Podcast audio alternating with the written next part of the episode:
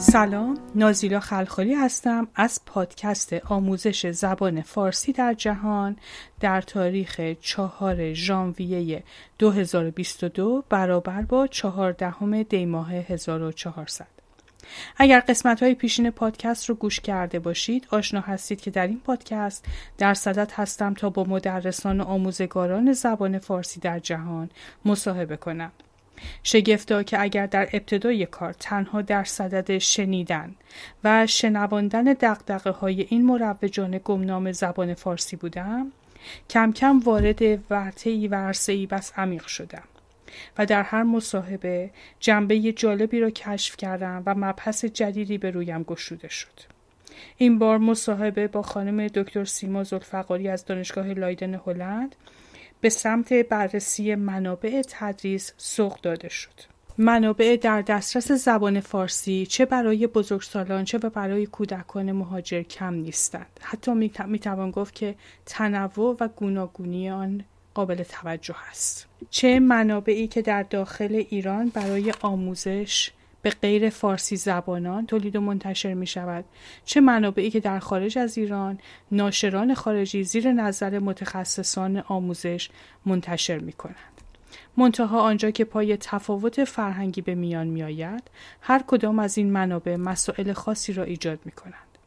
منابعی که در داخل ایران تولید و منتشر می شوند به دلیل سبقه مذهبی ایدئولوژیک مانند شیوه های لباس پوشیدن و یا رعایت برخی محدودیت ها مانند هجاب برای بانوان برای دانشجویان خارج از این ایران نه تنها مشوق محسوب نمی شوند بلکه باعث دلسردی می شوند. منابعی که در خارج از ایران تولید و منتشر می شوند اگر برای بزرگسالان باشد نویسندگان اولا اغلب تحت تاثیر کتب آموزش زبان انگلیسی از محیط سازی فرهنگی قافل می مانند. در ثانی به دلیل دوری از محیط اصلی زبان در مرز میان زبان رایج گفتار و زبان نوشتار در نوسانند. اگر برای کودکان و نوجوانان مهاجر باشد معمولا کپی برداری از کتب درسی مدارس ایران است که برای کودکان مهاجر که فارسی را به عنوان زبان دوم میآموزند مناسب نیست خلاصه آنکه آموزش زبان فارسی به ظاهر آسان نمود اول ولی افتاد مشکل ها. نیاز به توضیح است که این مصاحبه در تاریخ هفتم ژوئیه 2021 برابر با 16 تیر 1400 انجام شده است. با این مقدمه شما را به شنیدن مصاحبه با خانم دکتر زلفقاری دعوت می کنم.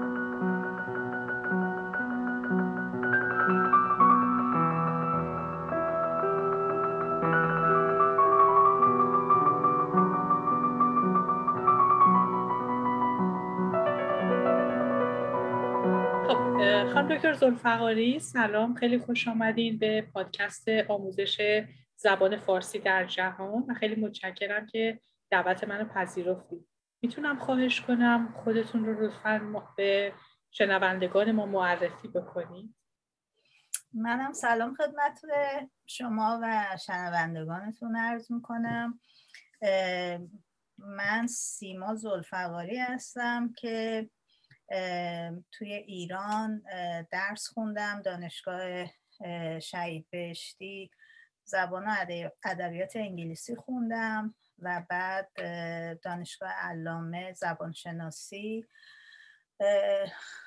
بعد یه سفر رفتم آمریکا برای دکتری ولی به دلایل خانوادگی برگشتم و دوباره فوق لیسانس زبانهای باستانی دانشگاه تهران رو شرکت کردم و دورش هم تموم کردم ولی قبل از دفاع پایان نامه البته پایان نامه رو به دلایل اعتراضاتی که به سیستم دانشگاه تهران پیدا کردم به عنوان یه اعتراض دفاع نکردم با اینکه شاگرد اول ورودی کنکور شده بودم.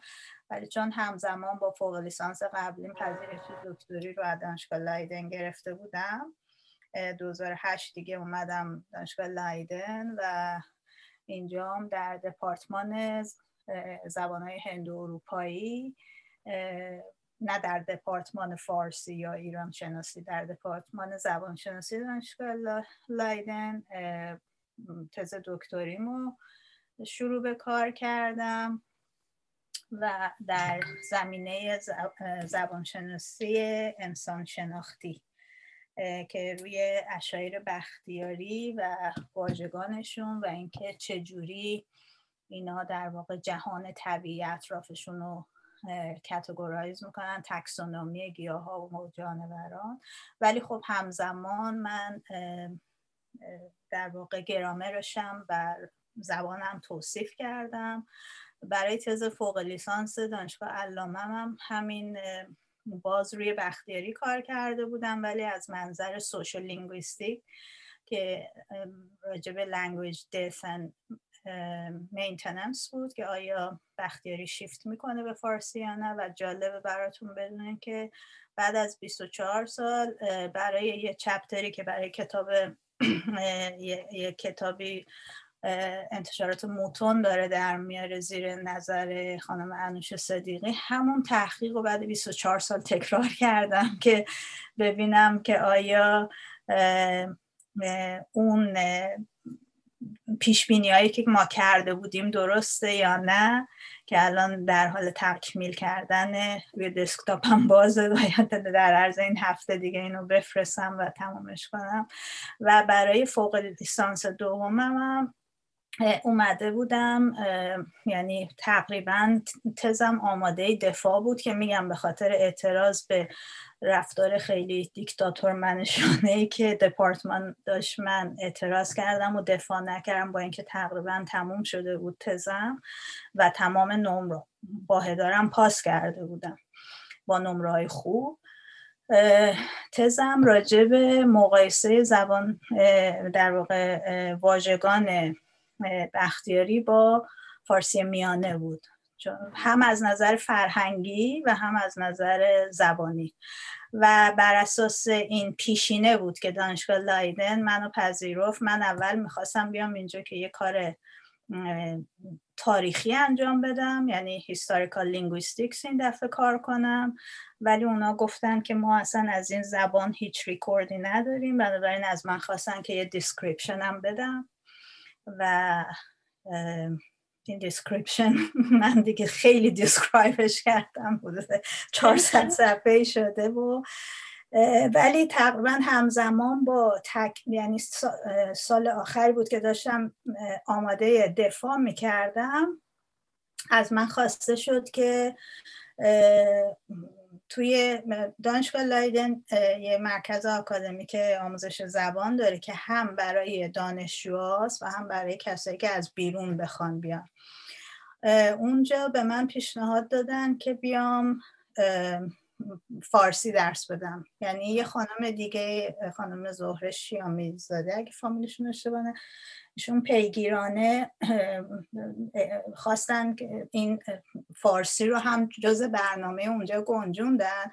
چون اولش می‌گفتن چون ما دپارتمان داریم برای ایران شناسی دیگه لازم نیست به صورت مجزا. ولی اون خانم خیلی تلاش کردن.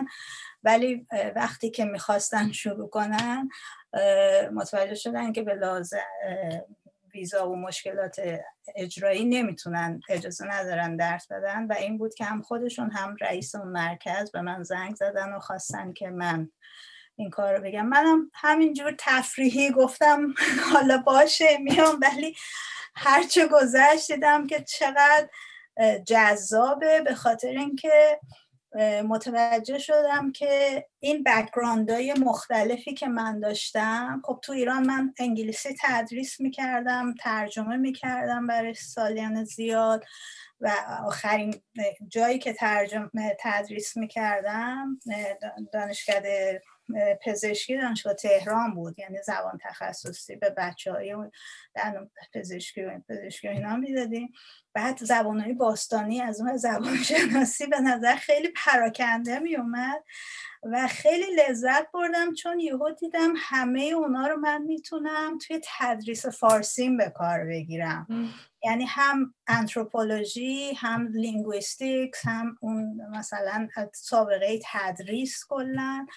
و این بود که خیلی به طرز ارگانیک و خیلی طبیعی تونستم که یه framework ی رو در طی این چند سال شکل بدم و طوری که می‌تونم الان ادعا کنم که یه متد آموزشیه اسمش هم بر اساس شرکتی که اینجا سال 2008 تأسیس کردم متد نوروز گذاشتم.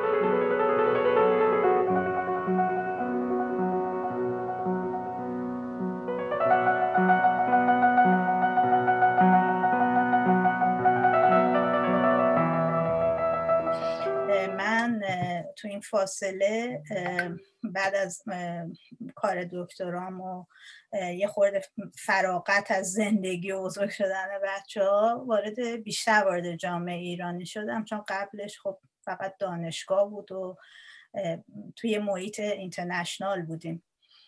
یکی دوتا مصاحبه رادیویی با این رادیوهای اروپایی و انجمنا سخنرانی اینا متوجه شدم که بین جامعه دانشگاهی و جامعه یعنی کامیونیتی ایرانی ها خیلی ارتباط عمیقی برقرار نیست.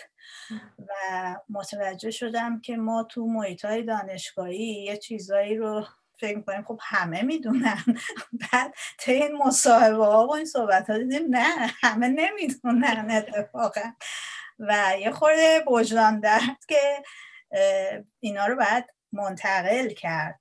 مثلا راجع به زبان آموزی بچه ها تشویق پدر مادر رو به اینکه زبان فارسی رو بیاموزند.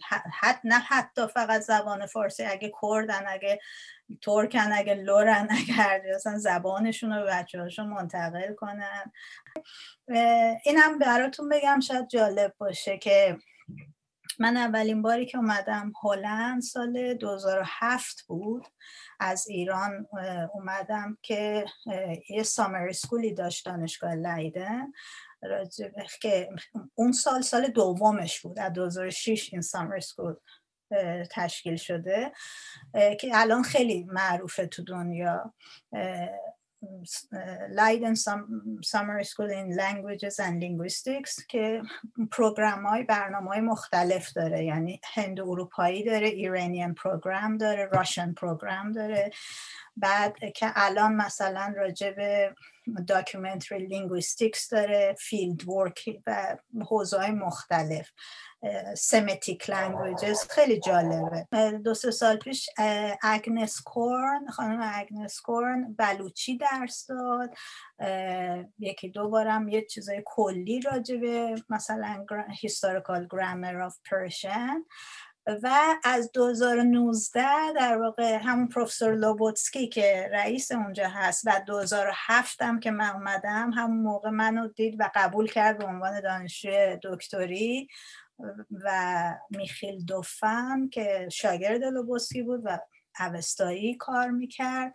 این دو شدن promoter و supervisor من و من 2008 دیگه اومدم هلند که البته 2010 تونستم شروع کنم کار کردن رو تزم و بخواد که با خانواده اومده بودم و باید جاگیر می شدم از 2019 پروفسور لوبوتسکی گفت که بیا فارسی درس بده modern Persian چون دیگه دو سه سال بود که توی مرکز زبان دانشگاه درس می‌دادم و صداش پیچیده بود که چقدر بچه ها خیلی اولویشن های خیلی بالا می‌دادن. کلاس فارسی خیلی شلوغه یعنی 2019 اولین بار بود ما 13 تا دانشجو داشتیم از هنگ کنگ گرفته تا آمریکا دانشگاه کلمبیای آمریکا.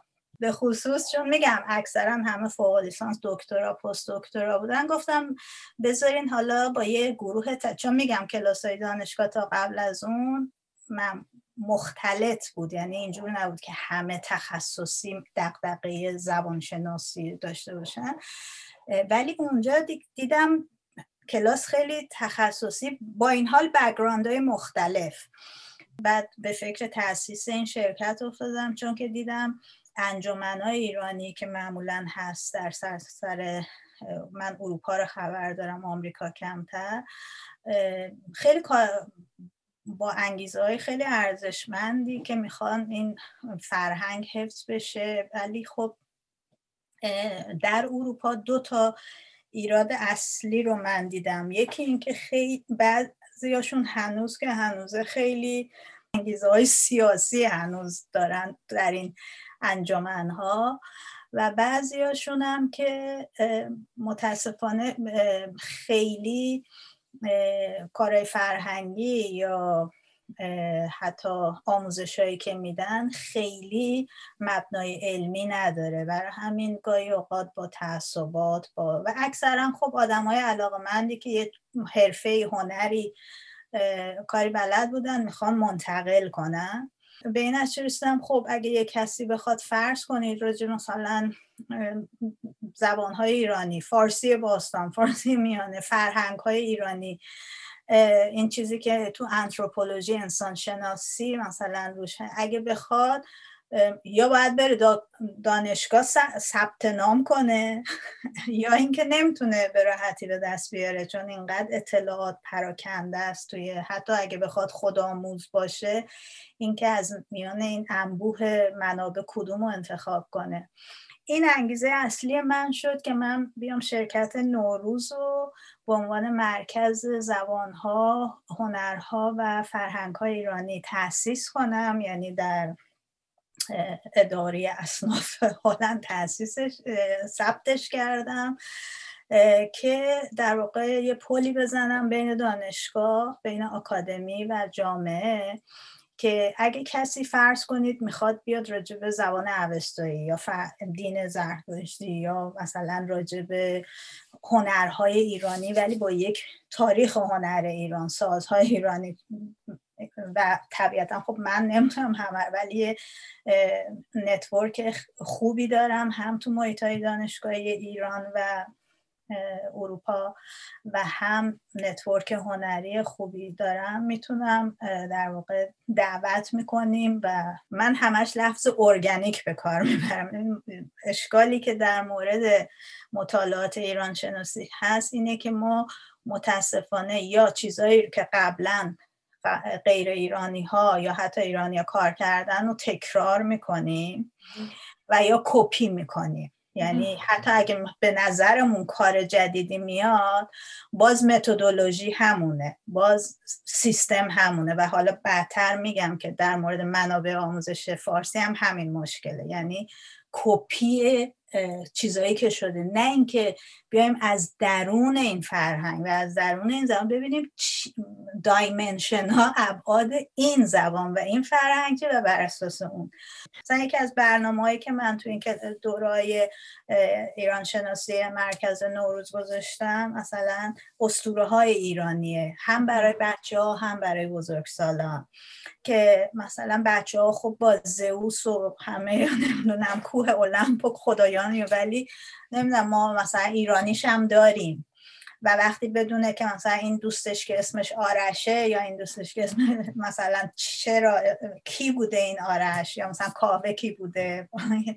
اینا مثلا براشون خیلی جذاب میشه. تازه می‌فهمن که مثلا چه جالب مگه ما هم از این چیزا داشتیم. اینه که منظورم اینه که میگم یه لایه عمیقتر به مسائل فرهنگی و هنری و زبانیمون بپردازیم.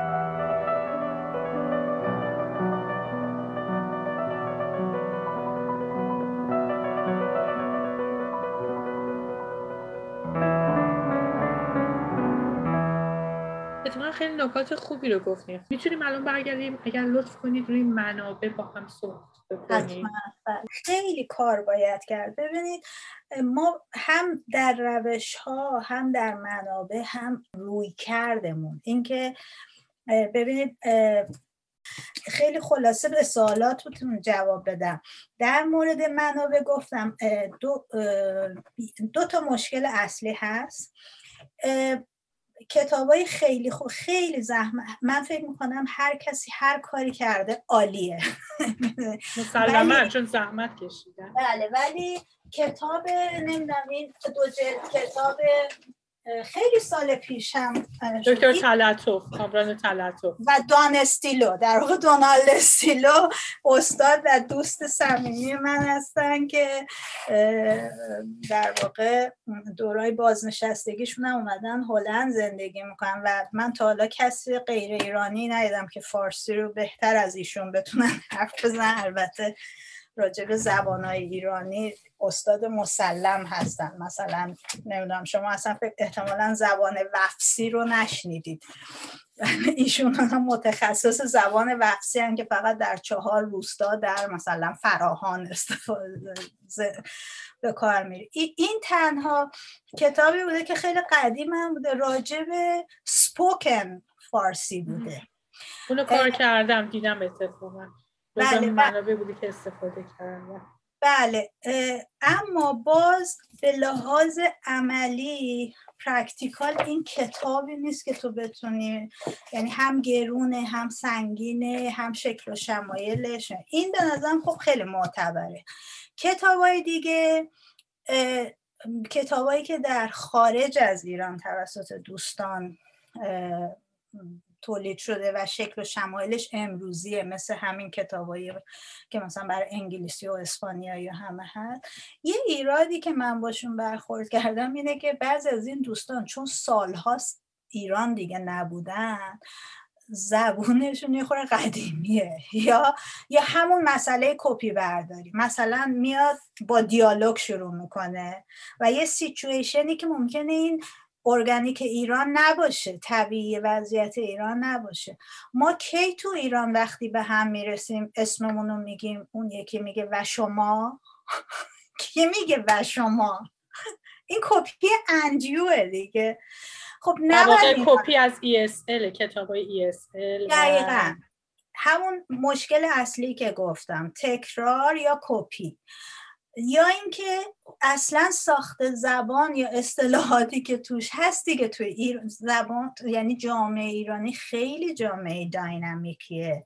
و واقعا شما اگه چند ماه حتی یا سالی یه بار نری ایران عقب افتادین. در عین حال من فکر می‌کنم بزرگترین چالشی که من خودم دارم چون واقعا میگم با این سیستمی که من تونستم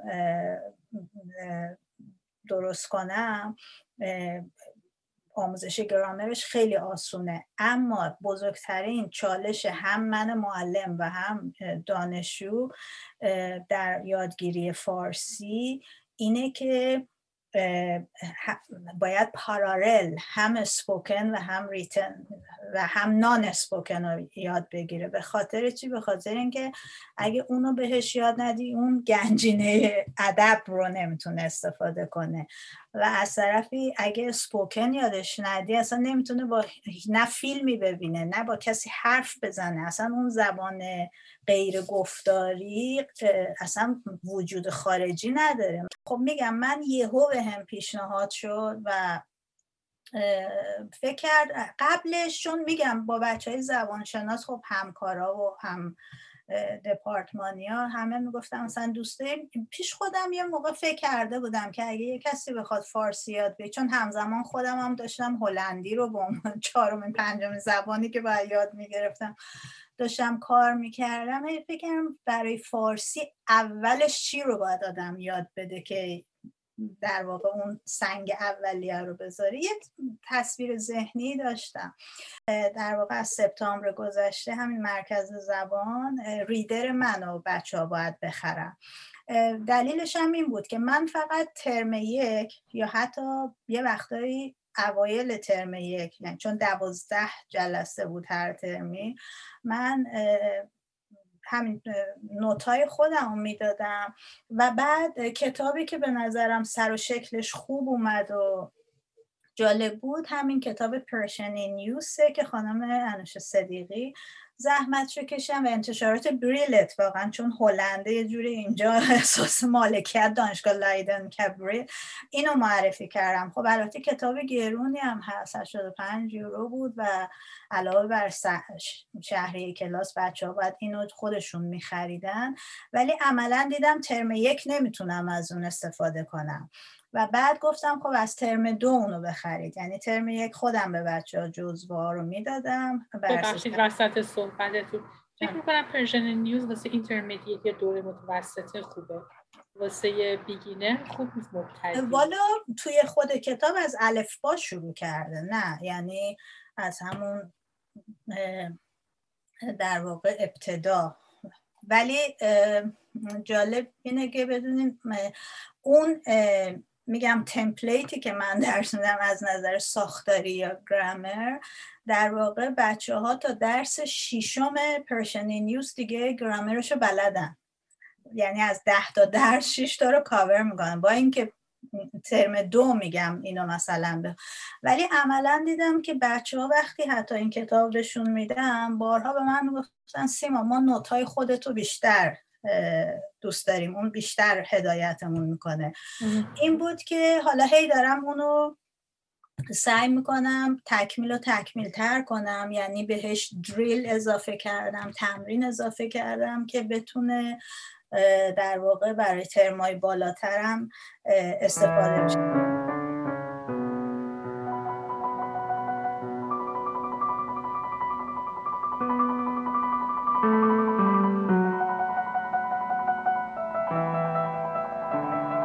توی سوئد و توی هلند هم یه سری کتاب های آموزش در واقع برای کودکان بود ولی باز همون ایراد بنیادی هست. یعنی شکل و شمایل کتاب های دبستان ایرانی یه خورده حالا رنگی تر یا تر ولی باز مبنا همونه. مبنا اینه که به یه بچه کوچولو رو بنشونی بهش مثلا بگی بیا این آب باب آب باد آمد بابا آمد. آخه اصلا کی میگه مثلا آن مرد هست آمد؟ کی می‌خواد اینو در چه کانتکسی استفاده کنه؟ دقیقا. از اون ور مثلا می‌دونم تو ایران فرض گفتم که این کلاس های زبان اینجا توسط یه دانشجوی دیگه ای در واقع دانشجو دکتری شروع شد چون می‌خواست کار کنه و, و, و, یکی از دلایل حالا منهایی که نتونستن به لازم عملی کار کنن یکی دو یه جلسه یا دو جلسه سر کلاس ولی رفته بودن قبل از اینکه بفهمند که نمی‌تونن ادامه بدن. و کتابی رو که معرفی کرده بودن از ریدری بود که دانشگاه مصطفی در قوم جامعه المصطفی در قوم در قوم مثلا داده. کنید چه تصویریه که فارسی برای اولین بار اومده در مرکز آکادمی که دانشگاه لایدن درس بشه و همچین تصویری ارائه بشه. دیگه هم نیمدن مثلا بعد و وقتی من رفتم باور نمی‌کنید جلسه اول یعنی تقریبا تمام دانشجو یکی یکی اومدن تو گوشم گفتن چه خوشحالیم. شما اومدیم ما اصلا می‌خواستیم رها کنیم. کرده بوده بله و آدم حیفش میاد که این همه مثلا داره زحمت کشیده میشه خرج داده میشه ولی با ارائه یک بخش کوچیکی از جامعه ایران و در در واقع هدف خودشون هم تأمین نمیشه. مشکل اصلی اینه که متولی تدریس زبان تو ایران به طور سنتی ادبا بودن. یعنی کسایی که اهل ادبیات و زبان و اینا بودن در نتیجه منابع هم خب بالاخره توسط اونا تدریس می‌شد و اونا به خاطر اینکه تهیه می‌شد. برای همین اونا هم چون یه علاقه خاصی خب به گنجینه ادب فارسی داشتن اون چیزی رو که حتی کتاب های گرامری که می نوشتن حالا بگذاریم که اول از رو عربی بود بعد از رو همون غیر ارگانیکی که من میگم کپی یعنی این یک سنت بدیه که در همه حوزه ایران شناسی هست. یا تکرار یا کپی برداری.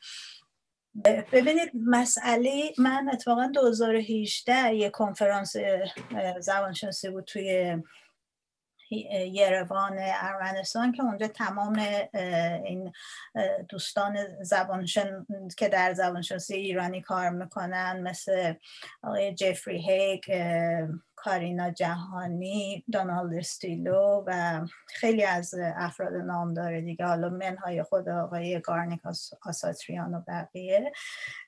در انتهای اون دو سه روز کنفرانس همگی در واقع اعتراف کردند و رسما اعلام کردند که زبان شناسی که تا الان در مورد مثلا کارهای تحقیقی که در مورد زبان شناسی شده همش روی زبان غیر گفتاری بوده.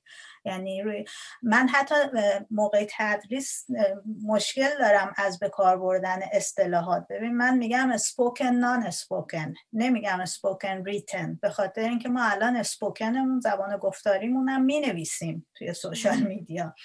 و همینطور وقتی باز میگم باید ارگانیک در نظر گرفت ببینید ما اون formal informal ی که مثلا تو انگلیسی داریم تو فارسی یه چیز دیگه است.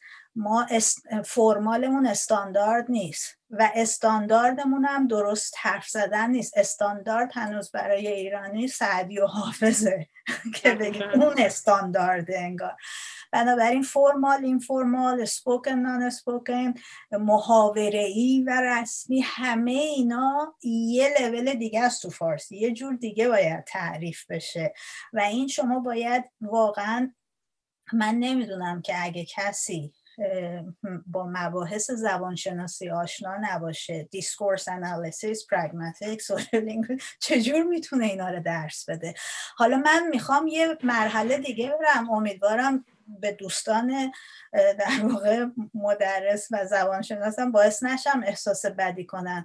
ولی من حتی گاهی فکر می‌کنم اگه کسی با تاریخ زبان فارسی با میدل پرشن اول پرشن آشنا نباشه چجوری می‌تونه درس بده؟ ببینید من وقتی که دانشجو میاد میگه چرا انقدر که دارید شما؟ هم برای همه ما به جای هو و ونو ویر همه میگیم که خب بعد ببینید ممکنه که باز مشکل کاربردی رو حل نکنه ولی برای به خصوص بچه های غربی ذهن انالیتیک لاجیک دارن خیلی منطقی.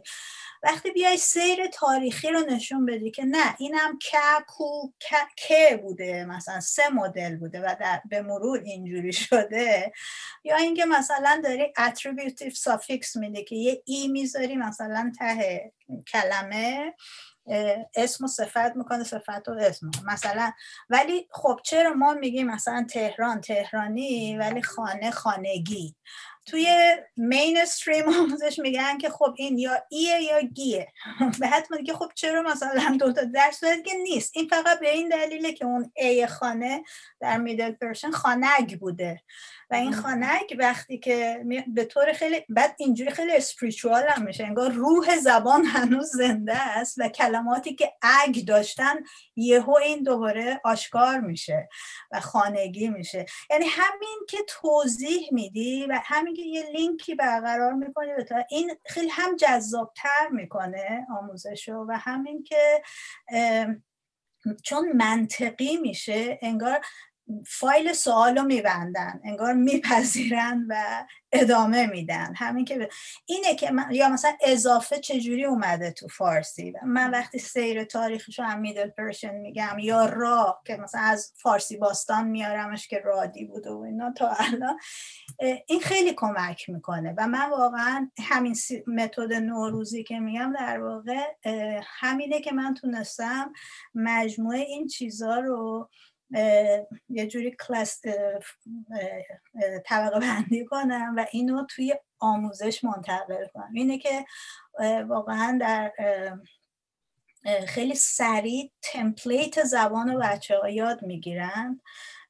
و بقیهش یعنی در از ده جلسه اون ساخت اصلی زبان رو یاد می‌گیرن و بقیهش میشه مثل بازی با لگو. یعنی می‌دونن اینو کجا این مورفیم کجا میره این کجا میره این کجا میره و خیلی راحت میشه. یعنی واقعا بچه هایی که من باشون کار می‌کنم بیشتر دانشجوی فوق لیسانس دکتری یا حتی پست دکتری هستن که یا ایران شناسی می‌خونن یا مثلا international relations می‌خونن یا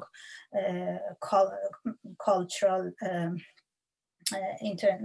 فرهنگ بین المللی چیزایی یعنی به هر حال یا اینکه زبانشناسی تاریخی هند اروپایی همه این چیزا. بنابراین اولا که خب خیلی باهوشن بعدم این کارن در نتیجه این سیستم جواب میده. یعنی یه جوری به طور کلی انتخاب کردن که این کارو بکنن. بله، البته بگم در در کنارش هم کسایی هستن که فقط می‌خوان با مادر شوهر و مادر زنشون حرف بزنن. این هم هست. یعنی یکی از چالش های من اینه که هم اون بچه های نرد خیلی مثلا غذا بهشون بدم این این وریا مثلا غش نکنن. همین که راجع مسئله فرهنگی روزمره چجور با مادر شوهر و خواهر رفتار کن و بگم که اینا حوصلهشون تو کلاس های دانشگاه این مشکل پیش میاد. چون کلاس های دانشگاه یا می‌بینید 14 15 نفر با background های مختلفن. ولی خب تو مرکز خودم معمولا بچه ها رو طبقه بندی می‌کنم بر اساس نیازاشون این مشکل رو ندارم.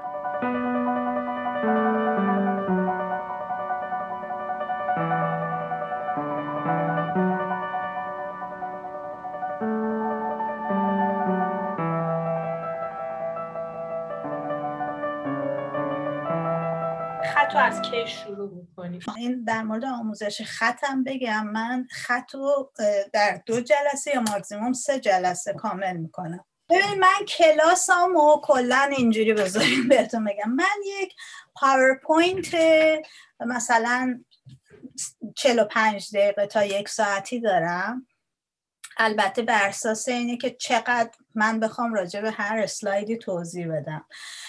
جلسه اول من در واقع بچه این پاورپوینت رو بهشون present می‌کنم. چیه این پاورپوینت؟ پاورپوینت من سه هزار سال تاریخ خط و زبان و یعنی یه linguistic history از ایران رو در واقع بهشون میگم که این زبانی که دارین یاد می‌گیرین مال کدوم منطقه جغرافیایی تاریخش بوده بعد مراحل خطهایی که در ایران بوده زبانهایی که بوده. و این یه ام هم عمق میده به بچه ها و هم به قول معروف میگن bird's eye view یک نگاه از بالا میده. خیلی انگار که در واقع مثل می‌خواین یه زمینی رو بکارید. اولین خاکش آماده می‌کنین.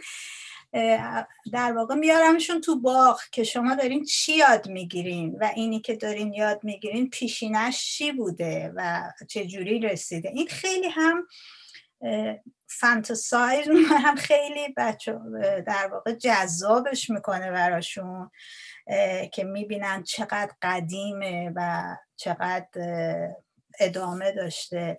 و هم میگم بهتر می‌تونن اینو locate کنن تو ذهنشون که دارن چی رو یاد می‌گیرن.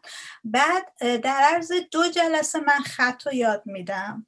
به خاطر اینکه من خط رو هم از الفبای فونه یعنی یک crash course phonetic می‌ذارم در از نیم ساعت. و حتی توضیح اینکه vowel چیه consonant چیه اصلا چرا هر یعنی یه خودآگاهی به اینکه اصلا حرف زدن چیه زبان چیه. اینجاست که میگم اون linguistics ش به درد می‌خوره.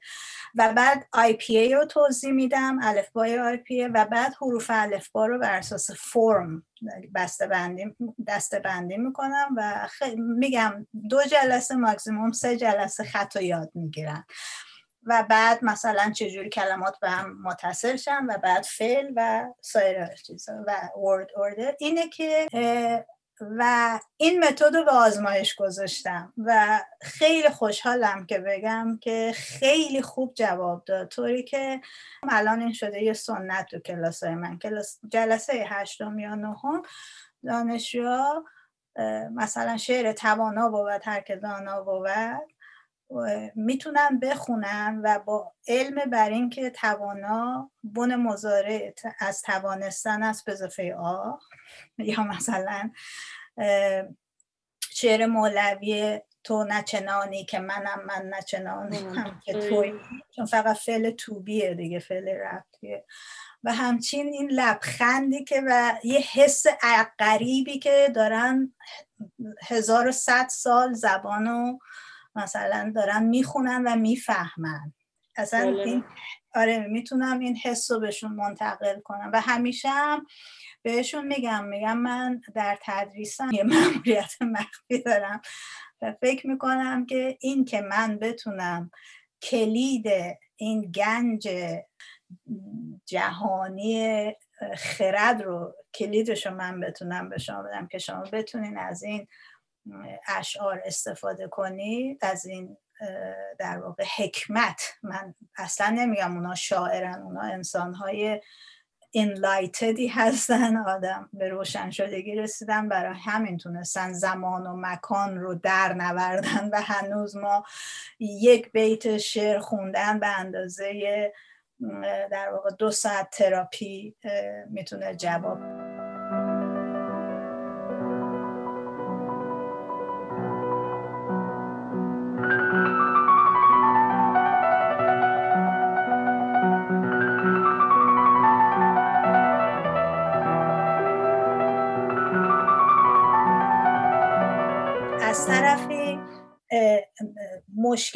عمده دیگه منابع اینه که من مثلا میام خط رو یاد میدم بیسیک استراکچر اون خیلی گرامر دستور زبان اولیه رو هم یاد میدم.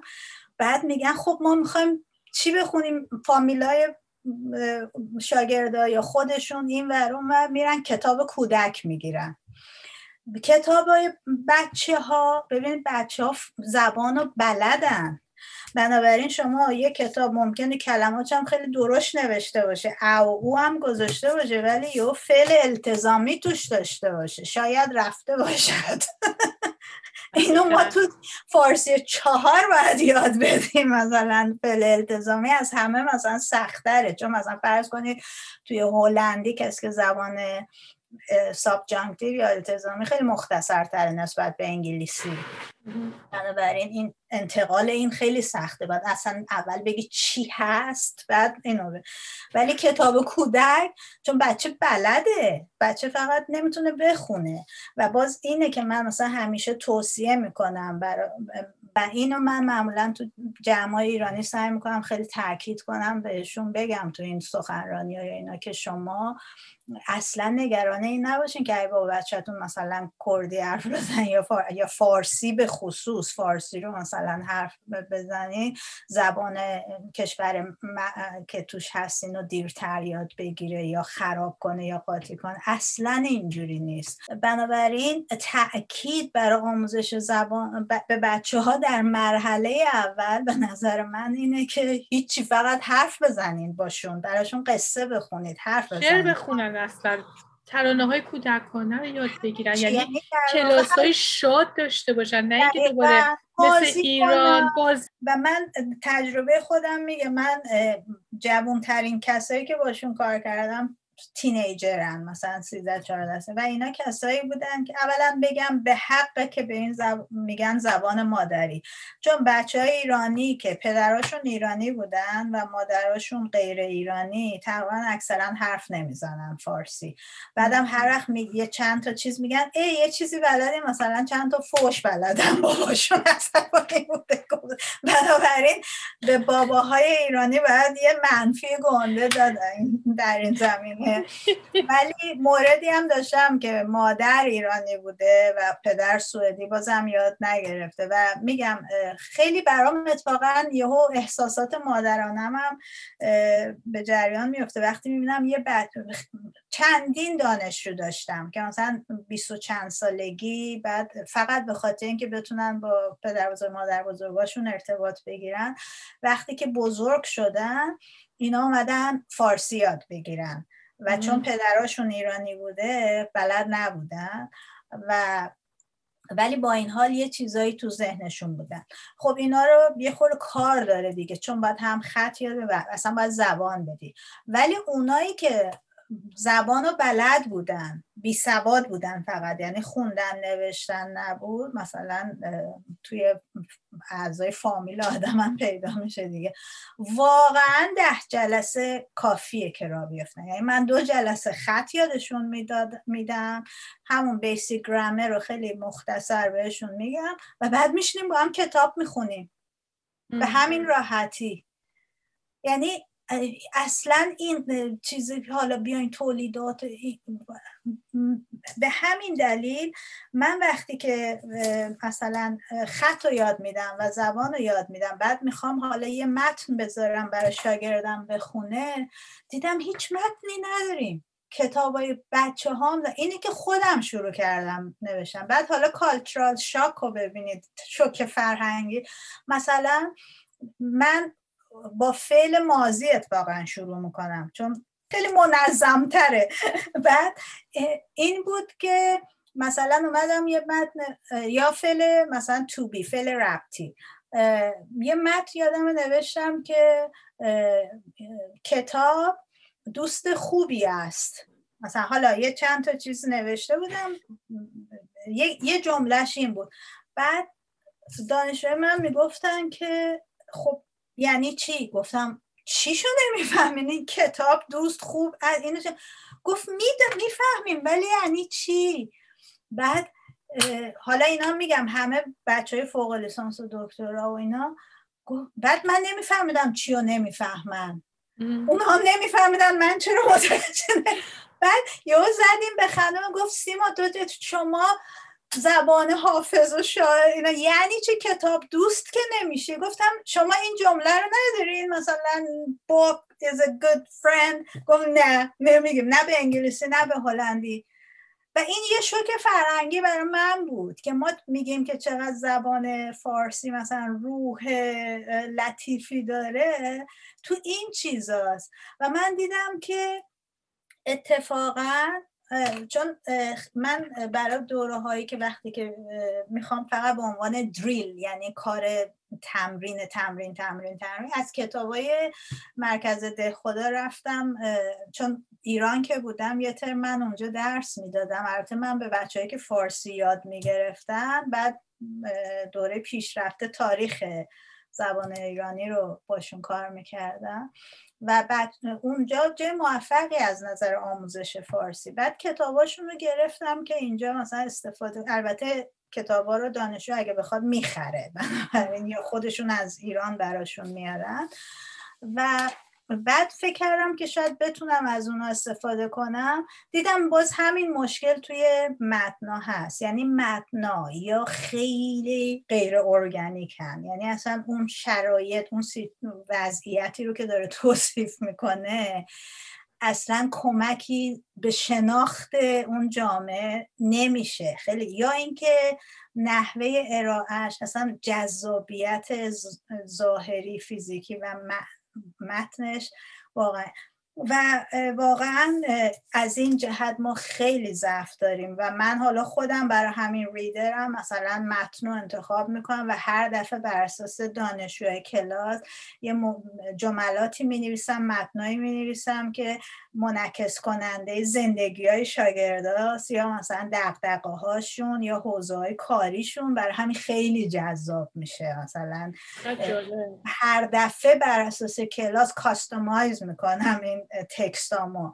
ولی خب واقعا اگه کار یه نفر نیست یعنی الان باید یه کسی بیاد هم از نظر سرمایه هم از نظر نحوه اجرا. من که نمی‌تونم هم تولید محتوا کنم هم تولید مثلا فرمت و چاپ و مثلا با هم یک نفره نمیشه.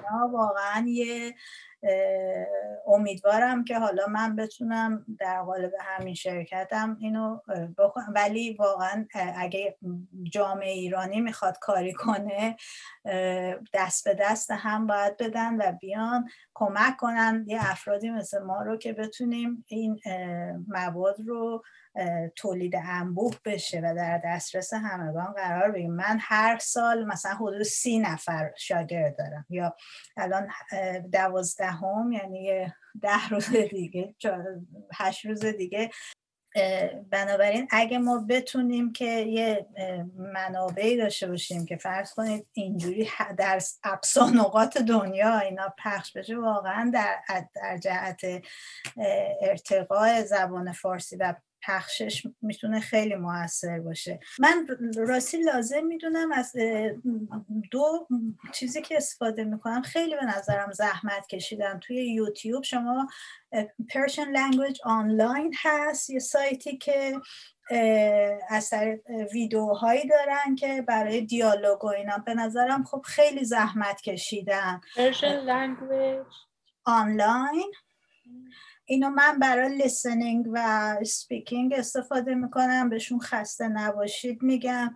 به نظرم خیلی زحمت کشیدن. باز انتقادم وارده همون انتقادا که باز کپی و چیز شده تکرار و کپیه و از نظر کیفیت. ولی خیلی با ارزشه چون نداریم به و یکی دیگه هست که language 101 هست که این مثلا همه زبان ها in 3 minutes Persian language in 3 minutes Japanese language in 3 minutes. اونم یه خانم دوست داشتنی به نام آنیتا هست مثلا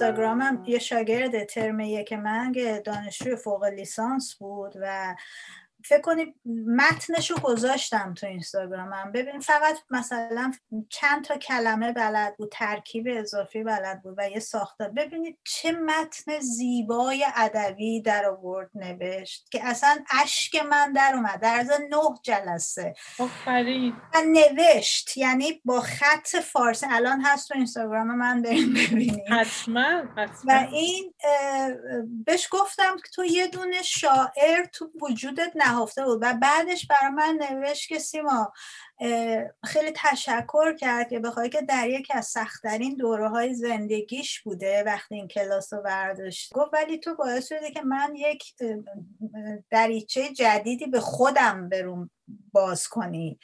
و و این باعث شد که اصلا مثل تبت شروع کرد متن نوشتن و داره متن می نویسه احساسش رو به فارسی می‌تونه بنویسه. درسته که مثلا اندونزیایی هلندی بوده این دختر 24 7 ساله نمی‌دونم 6 7 ساله. اینه که من روز به روز بیشتر علاقه من شدم به تدریس. خب، الان تنها کار من تدریس نیست. خب من هنوز دقدقه های تحقیقی و اینکه مثلا کارام و پژوهشامو به مرحله چاپ برسونم دارم ولی واقعا احساس می‌کنم این مأموریتیه که گردن من گذاشته شد. چون همین در واقع نیاز روحانی به درک زندگی و مشکلیابی در واقع و هم اون سابقه متنوع تحصیلی و تدریسی. اینا همه در این تدریس فارسی من تونستم اینا رو به هم ربط بدم و اینه که واقعا لذت می‌برم.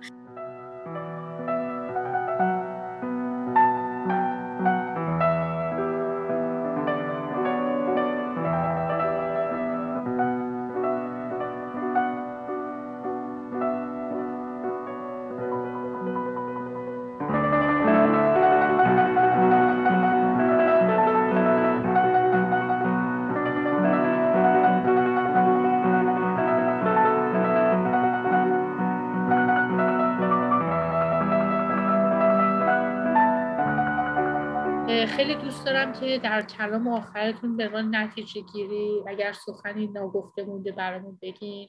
خیلی خوشحال میشم که ما رو با گروه های دیگه زبانشناسان دیگه که دارن کار می‌کنن معرفی کنید و اونها رو دعوت بکنید به اینکه بیان صحبت بکنن درباره مسائلشون بگن. همونطور که بهتون قبل از اینکه بخوام کار شروع بکنم به ضبط بهتون گفتم.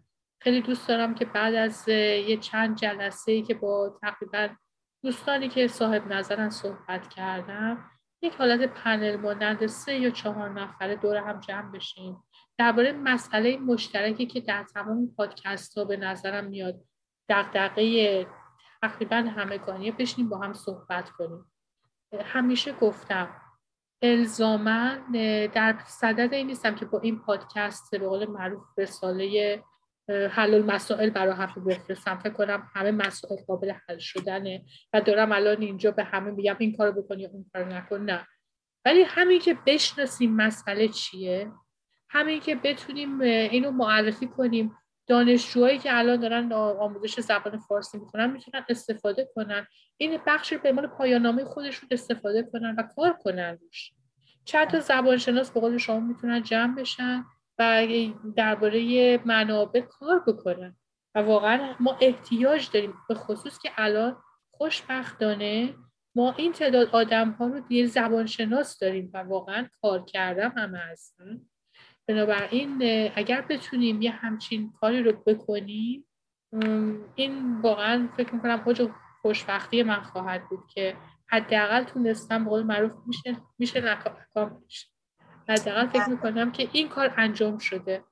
این حداقل چیزیه که دوست دارم ببینم که انجام داد نکته آخر اگر دوست دارید در خدمتتون هست. خواهش می‌کنم. من فکر می‌کنم این دوران کووید این عدو شود سبب خیر باعث شد که ما چون به دنیای آنلاین بیشتر اعتماد کنیم و بهش بپردازیم. واقعا خیلی مفید شد چون من خودم به شخصه فکر می‌کردم تدریس اصلا نمیشه باید تو کلاس باشه و اینا. ولی خب الان دیدم که نه امسال میگم این سامر اسکولمون هم حتی آنلاینه. و در واقع احتمال تعامل و interaction خیلی بالاتر رفته. ببینید در مورد این ما خیلی کار داریم برای آموزش فارسی. و من معتقدم شاید اصلا نه تنها درست نیست. یه جوری اصلا نمیشه که ما فکر کنیم که یک روش درسته و اون مثلا من این می‌تونم بگم این لاکچری رو داشتم در کنج خلوت خودم چون جامعه مخاطبم هم مثلا مشخص بوده. این سیستم و این روش ارگانیک رو برای خودم مثلا تونستم بسازم و به کار بگیرم و خیلی هم هم خودم راضی باشم هم مثلا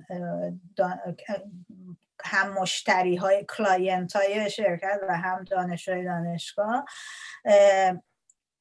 اما من می‌دونم که همونجور که دکتر مدرسی همیشه می‌گفتن خیلی روش دلاگاهانه تدریس من یه جوری بعد تاریخی فرهنگی همه اینا رو در این روش میگنجونم. یعنی کسی که از کلاس های من میاد بیرون هم راجع به تاریخ زبان می‌دونم راجع فرهنگ یه, یه در واقع غلظتش زیاده. ولی می‌دونم وقتی وقتی که این میاد تو مرحله business و تو مرحله تولید و انتشارات و وارد تولید انبوه میشه حساب کتاب های دیگه ای در نظر گرفته میشه که من نه تنها بلد نیستم حتی دوست هم ندارم. بنابراین من اگه کس فکر می‌کنم همه ایرانی ها دلسوزان ایرانی اگه به فرهنگ و زبان علاقه باید کمک کنن دست به دست هم بدن. ولی یه کسی مثل من من نمی‌تونه در واقع استاندارداش رو کنار بذاره. فقط بخواد که یه کتابی تولید کرده باشه تولید اما وارد بازار market marketing. وای من اصلا این چیزا رو میشنوم مثلا استرس می‌گیرم.